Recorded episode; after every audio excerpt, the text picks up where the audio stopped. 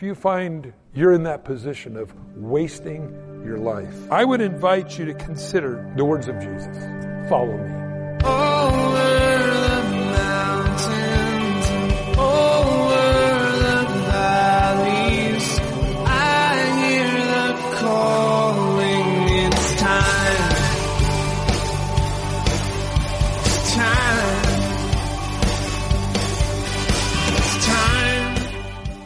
Welcome to It's Time, the daily Bible teaching program of Mike Kestler, pastor of the River Christian Fellowship in Twin Falls, Idaho. Today, we're going through his series called Close Encounters with Jesus. So, get ready to follow along in your Bible as we join Pastor Mike.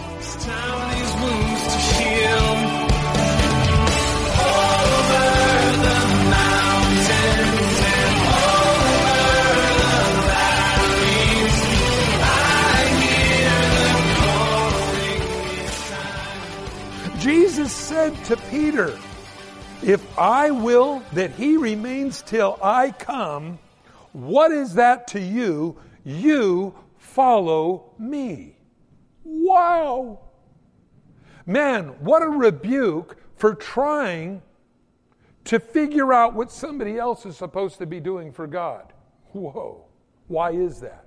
Because God has you doing what He wants you to do. Well, Mike, I don't know what God wants me to do. Well, I appreciate that honesty. The first thing the Bible says to know God's will, give thanks in all things, for this is the will of Christ Jesus concerning you. The will of God, first of all, is for us to be thankful. What happens in thankfulness?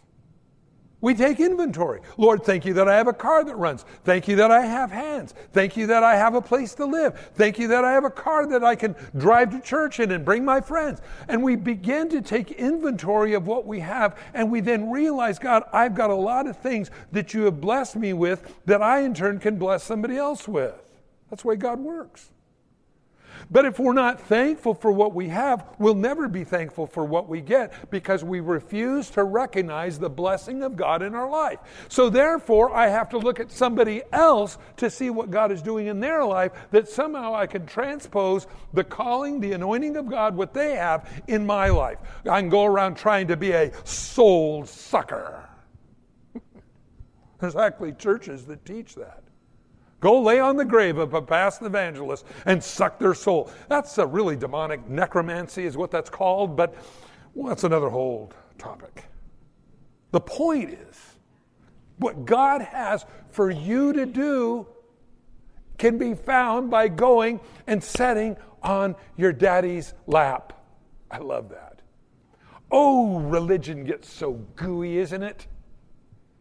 You know, that's all that stuff you do to impress God. I'm going to do this and I'm going to do that. And all those things we do. God just wants to have that father child relationship with you. Jesus said, when you pray, pray like this. Oh, far out, Obi-Wan Ben Kenobi, please heareth thy my prayer. And you always got to pray in 16th century King James English because that impresses God. Oh, thou dost not knoweth. And you also need to use words that you don't really even understand. Dost thou not knoweth that I thee beseech thee, O God? And I can just see our Heavenly Father look at us going, What's wrong with you? Don't you know? I just want you to come and sit on my lap and let's talk, and I'll tell you what I want you to do. I love that. See, religion always complicates a personal relationship with your Father. Our Father, our Daddy in heaven. See, when you talk to God, always remember talk to Him as a Father that loves you. That's going to help in the way you communicate with Him. The second thing is remember, Paul says, whereby we cry, Abba, Father. I mention this almost every sermon, and why is that? Because it's everything religion isn't. Religion says you got to do something to have this unknowable God recognize you. where the Bible says through Jesus Christ, we're adopted. We've been brought into the family of God, and I can cry, Father. Now, why is that important? Not like Peter. Well, what about this man? Hey, I can go to my daddy and I can say, Father, what do you want me to do? I don't have to try to put his coat. Remember in the Old Testament, Goliath, this big giant of a man. The top of his head was about as high as a, as a basketball hoop. This was, you know, I mean, he didn't have to run and slam dunk. He could just reach over and drop it in. He, did, he didn't have that problem. And we remember that Jesse, David's dad, sent him out to the, the battleground. And he says, You send out your warrior, I'll take him on, Goliath yelled, and the winner takes all. And nobody from the camp of Israel would go out. David brought his brothers some figs and some raisins and some grapes, brought him some things to eat and some uh, little pastries. And he heard this giant reviling the, the God of Israel. And he said, Well, I'll go out and take him on. Now you got to remember, David spent some time on the backside of the wilderness taking care of sheep.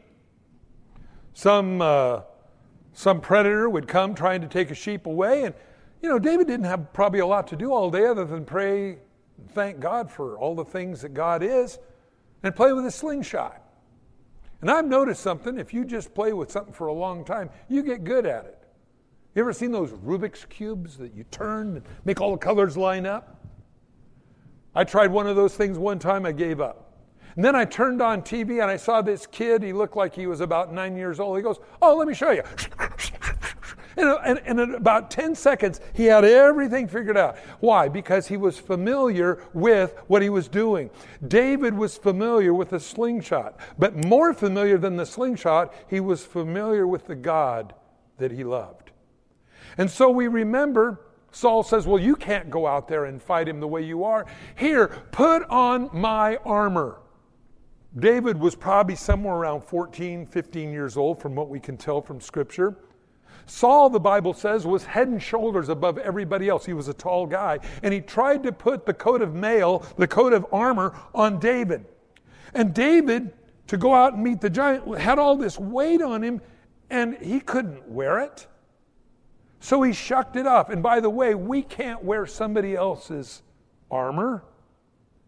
You got to do what God tells you to do. David goes over, picks up five smooth stones, goes out and meets the devil, and he addresses Saul, Goliath for what he was. And we remember sunk a stone right between his eyes, and down he came. In fact, David used Goliath's own sword to cut his own head off. and so David paraded that around. By the way, I, I suppose for a 14 year old boy and having be around uh, boys in my life, I, I recognize they like gory, weird things. So, what does David do? He takes the head of Saul back with him as a trophy, groovy, and his sword. So, anytime you think your kids are getting into weird stuff, Ninja Turtles or whatever, the, Bible's got some things in there for you. He couldn't wear somebody else's armor because God called him to do something designed for him. Remember that. Get your inspiration from God. Just go to Him and say, Lord, what would you have me to do? And God will show you. And you know something? Sometimes the more ridiculous it seems that God tells you, the greater the miracles of God are in your life to see it happen. I look how God has used my friends' lives in many different ways. I've seen how one of my friends, um, I used to drive up to Sun Valley with him. Met him years ago, and we were driving up to Sun Valley, and we were doing a Bible study up there. And I said, You know, we're going to get killed doing this. We're going across the ice at 60 miles an hour, as, as 20 uh, year old kids will do, 25 year old kids will do. And we're driving across the ice, and I said, get killed. I, he said, I'll tell you what, if I live, I'll do your funeral, and, and, and, and if I die, you do mine. I said, Okay, we'll, we'll do that, however, however it was. anyway, told me, I want to go, I want to go back to California. I want to tell my family about the Lord. So he moved back to California, came over to my friend's house, uh, oh, a couple months later, and they said, Sit down. Your friend Paul got killed in an airplane crash. And I said, No. And he goes, Yeah. And so, being true to what I said, I said, Okay, I'll do his funeral. And I remember that, that his father got killed in the airplane crash. His brother in law got killed in the airplane crash, and they decided to have all the fu- funeral services at one time because everybody was coming. And I remember at Forest Lawn, there was about 660 people there. And I, I, remember looking at all these people, and I said, Well, I'm here today because Paul asked me to be here. And that sounded weird, being that Paul was dead, but no pun off the album. But Paul asked me to be here. And I said, um, uh, uh, You see, he came back here to tell all of you about the Lord, and that's what I'm going to tell you. And I, that's the first time I ever did an altar call at a, at a, at a funeral. There were so many people there. That's most people that ever gotten saved whenever I've taught anywhere. There was about 70 people that accepted the Lord, 60 or 70 people accepted the Lord that day there at Forest Lawn. The three caskets up there, I call it an illustrated sermon, and we were all up there. And his wife comes into my office about six months later, and she said, there was an insurance policy on the plane. It was a rented plane. They didn't change the prop out. There was a recall on it, and so I want to tithe off the settlement. And I said, okay. And so she gave me some money, and I said, what do you want me to do with it? She says, I don't know. What, what has God told you? And I said, Well, you know, Paul and me always talked about wouldn't it be great? Wouldn't it be great if we had a Christian radio station that wasn't speaking Christianese, but something that, that people would listen to? And I said, Yeah, that would be really good. So, started a radio station. And all of you probably realize, if you don't, it's grown into one of the largest Christian radio networks in the world. Not owned by the New York Stock Exchange. We're not traded on anything. This is just something we do out of a bean field in Idaho with about 450 radio stations. And I thought about that. And as I was reading this, I thought about how do you glorify God in death? And I got to thinking, you know, my friend died and sometimes when I listen to the radio, it touches my heart because I realize if it hadn't been for him, and if it hadn't been for me going down there, and if it hadn't been that he died and his wife tithed off that, CSN would not exist. And I'm pretty convinced, friends, that nothing great happens without sacrifice. But never be scared of the sacrifice because God will provide a way for you to do that, whatever it is. And as I look at this, it's always easy to look around and say, well, what about everybody else? What are they doing? Maybe that's what I need to do. You know, if I'm going to be really uh, popular, I need to do this. Or I need. To... God just says, "You be you in me." I like. You see, I can. I have a daddy in heaven. I don't have a religion with God. I have a relationship with God. And friends, that's what makes the difference. That's where we move from death unto life. And repentance means are you tired of wasting your life? Wow. That's why Jesus, when he looked at the woman caught in adultery, thrown at Jesus' feet, Law says we should stone her. What do you say? Jesus writes in the dirt. I don't know what he wrote in the dirt. We'll never know this side of heaven. I know there's a lot of speculation. Maybe the people they had fantasized about. Maybe he wrote down, Where is the man? Because according to the Levitical law, you had to bring both. Maybe he wrote, How did you catch her? Were you peeping through the windows? They said they caught her in the very act. And it says, beginning with the oldest first, they all left. And she, just Jesus and her were there. And he said, Where are your accusers? She says, There are none, Lord. He said, Go and sin no more. Stop wasting your life. This morning, if you find you're in that position of wasting your life, I would invite you to consider the words of Jesus Follow me. Don't worry about everybody else. Don't look for your inspiration from others. Oh, I'm not saying that we don't get inspired by listening to Christian music. Whether it's praise music, whether it's hip hop, whatever it might be, I think we all can be inspired. But God is the one that truly has to motivate us in what He wants us to do. Now, notice to close this morning, this saying went out when He said, What is it to you if he remains till I come. What is that to you? You follow me. This saying went out among the brethren that the, the, the disciple would not die. Yet Jesus did not say to him he would not come, he would not, he would not die, but he said, If I will that he remains till I come, what is that to you?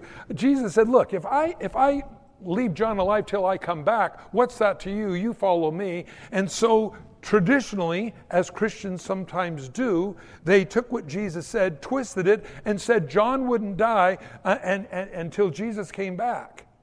So John corrects that um, bad teaching right here in his word. The point is simply this God has a purpose for you. And I am excited to see what God will do in each one of us. Not playing copycat, but saying, God, fresh vision, fresh fire. That's what I need. God, I need that inspiration from you. Not to go around and trying to emulate or copy something that happened 40 years ago, such as the Jesus movement, but God, what do you want to do in my life today? See, the whole idea is that God does something fresh and new in your life. That's what He wants to do for you this morning. And if you've never allowed God to do that in your life, I want to invite you to accept Christ as your Savior. He's going to change your life. He will. The Bible says He promises. Old things pass away, behold, all things become new. But the mistake we can make as Christians is to look around and see what God is doing in everybody else's life. God, what do you want to do in my life today? You see, it's a daily walk with God. Something interesting that Jesus, when he prayed, he said, Thy kingdom come, thy will be done on earth as it is in heaven. When he said, When we pray, pray like this. But he said, Give us this day our daily bread. It's a daily relationship, a daily renewal of God. I want to be about your business. Let God bless you. I don't have to look at everybody else. You know, it's funny, again, Jesus rebuked Peter pretty hard by trying to figure out what God's purpose was in somebody else's life. I want to be more concerned about God, what do you want to do in my life? But what does that require? Spend time with your Lord. Just go and say, God, I just love to talk to you. Just want you to know that I'm here. I want to be in your perfect will. You open, close the doors. I'm not here begging for things. And by the way, I'm not saying we don't ask God for things because we have a daddy that loves us. But the thing we have to always remember is not my will, yours be done. That's going to give you that alignment that you need. That's going to keep it from getting all junked up with religion. Well, you know, God, we got this deal. You know, I scratch your back and you scratch mine. Well, that's not the way it works. We just go and say, God, you got the best for me. God has the best for you. Let Him bless you. Put yourself in the place where God can bless you. You might say, well, where is that? In His lap. Just go to God. God, call up and say, Lord, you know, there is in the Bible, and we see it not in a verse, but we see it, it's called blessed subtractions. God has a weird way of math. You hear about new math all the time. Two and two isn't four anymore, it's some other number. But God's got some weird math too. And his math is this God subtracts before he multiplies. And you may notice in your life, as you surrender your life totally to Him, God will take things out of your life. But what does that do? That gives you a greater ability to contain what God has for your life. So don't try to outguess God. If God takes something out of your life, a boyfriend or a girlfriend or a job, or moves you from one place to another place. Don't be angry with God because He's done that. Realize that God is doing something in your life. And though I don't understand what He might be doing today, God will see you through. And your blessing, that God has blessed you with will bless others. That's what it's about. See, God's looking for vessels he can pour through. Comes down through you into others. I want to be careful that I don't become a Hoover Dam. Comes in, I'm keeping it all. Comes in, I'm keeping it all. God says, no. Recognize the source. This morning, if you're wasting your life, stop it. You're wasting your life. Chasing rainbows that never amount to anything. Trust God. Let God do what He wants to do in your life. God, open the doors of my life, close the doors of my life according to your purpose and plan. You're going to see miracles happen. But we can live on the wrong side of our relationship. We can be a Christian, we can know God loves us, but we can still be doing our own thing and we waste our life. God says, I want your life to mean something throughout all of eternity. I want to reward you forever for following me. I go, well, then I better be about my daddy's business because that's where we put treasure in heaven, where all the things of this world do not corrupt it. Let God bless you this morning. If you're not walking with God the way you should, if this wasting your life has hit you, I just want you to, to consider this this morning. Give it to God. Say, okay, Lord, what I got left is yours. And whether you're 15 or whether you're 95, doesn't make any difference.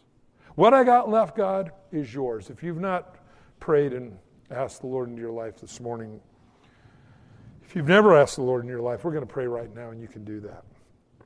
Let's pray. Father, I come to you in Jesus' name. I'm sorry I've wasted my life. But that ends today because I'm turning what I have left over to you. Make me the best I can be for your kingdom. Inspire me, God, with now fresh life. Open the doors, close the doors according to your will to get me where you want me to be, to be about your business. Fill me with your Holy Spirit. And allow me now to walk in your ways. And thank you for eternal life, where someday I'm going to be able to see you face to face and recognize, God, how you kept me all those years and how you never gave up on me, but you always were faithful. Thank you, Daddy. In Jesus' name, amen. Thanks for joining us on It's Time as Pastor Mike teaches verse by verse through the Bible. If you've missed a program or would like to catch up, you can do so by getting it from the It's Time podcast in the iTunes Store or by downloading it from the It's Time website at theriverchristianfellowship.com. On behalf of Pastor Mike and the rest of us here at the River Christian Fellowship, thanks for listening and tune in next time for It's Time.